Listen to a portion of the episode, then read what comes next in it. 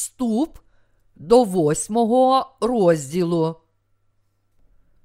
Мабуть, не помилюся, якщо скажу, що восьмий розділ є найвизначнішим у листі до римлян. У цьому розділі Павло торкається одразу багатьох різних тем і через їх тлумачення показує нам, наскільки прекрасна Божа праведність. Перша тема восьмого розділу полягає в наступному. Тож немає тепер жадного осуду тим, хто ходить у Христі Ісусі не за тілом, а за духом.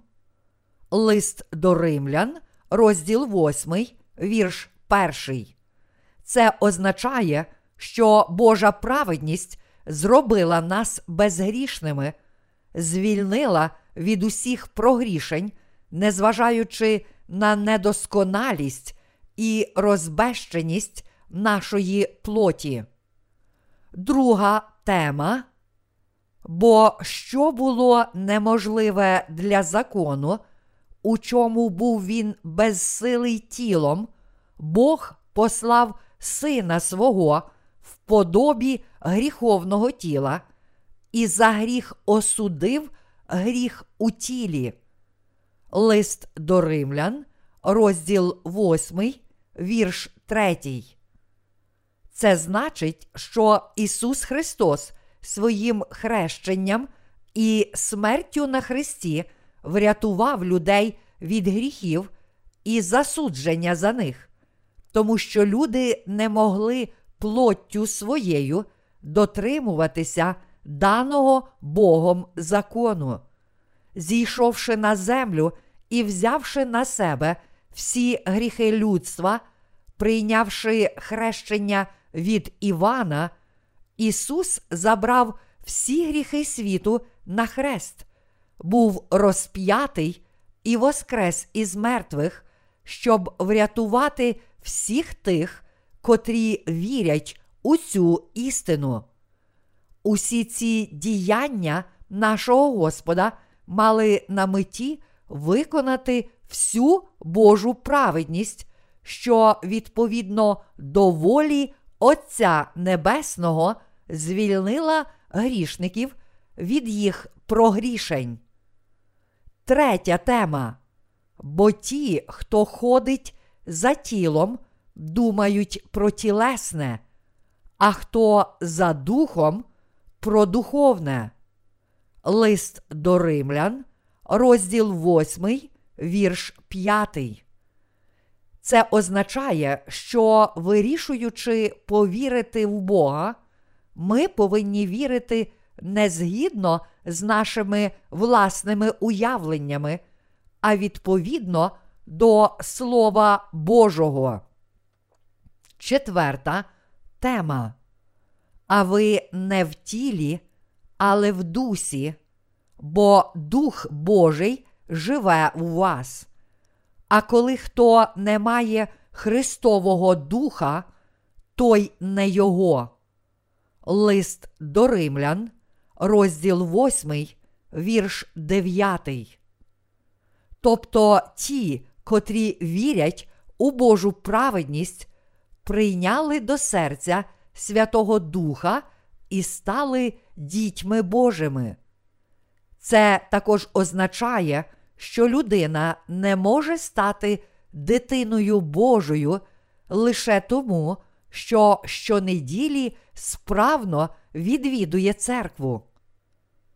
П'ята тема.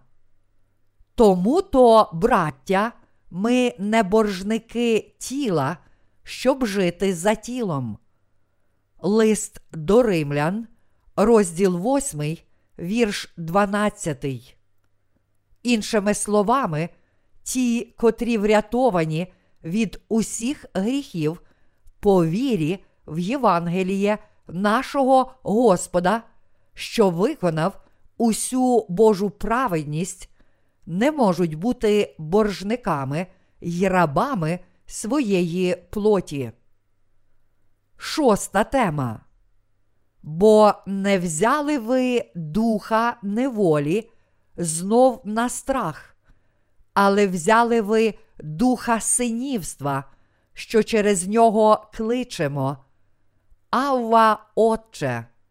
Лист до Римлян, розділ восьмий, вірш п'ятнадцятий. Тому що ті, котрі вірують у Бога, одержали в дарунок Святого Духа. Вони відтепер можуть називати Бога Батьком. Авва, Отче. Сьома тема. Сам цей Дух свідчить разом із Духом нашим, що ми діти Божі. А коли діти, то й спадкоємці. Спадкоємці ж Божі, а співспадкоємці Христові. Лист до Римлян, розділ восьмий, вірші шістнадцятий сімнадцятий. Люди, що вірують у Божу праведність, сповнені Святим Духом. Ті ж, котрі сповнені Святим Духом, разом із Христом стануть спадкоємцями Його Небесного Царства. Восьма тема. Бо знаємо, що все створіння разом зітхає і разом мучиться аж досі. Лист до Римлян, розділ восьмий, вірш двадцять другий. Ці слова говорять нам про те, що навіть віруючі в Божу праведність страждають у цьому світі, мучаться разом з іншими творіннями Божими. Але тут також написано й про те, що в наступному житті, у новому світі, більше не буде ні болю, ані страждань. Дев'ята тема. А кого він призначив, тих і покликав. А кого покликав, тих і виправдав. А кого виправдав, тих і прославив. Лист до Римлян, розділ восьмий, вірш тридцятий. Це свідчить про те, що Бог призвав грішників у Його Сині Христі Ісусі, та що Він зробив їх своїми дітьми через праведність раз і назавжди, знищивши їх гріхи. І нарешті остання, десята тема. Хто оскаржувати буде Божих вибранців? Бог той, що виправдує.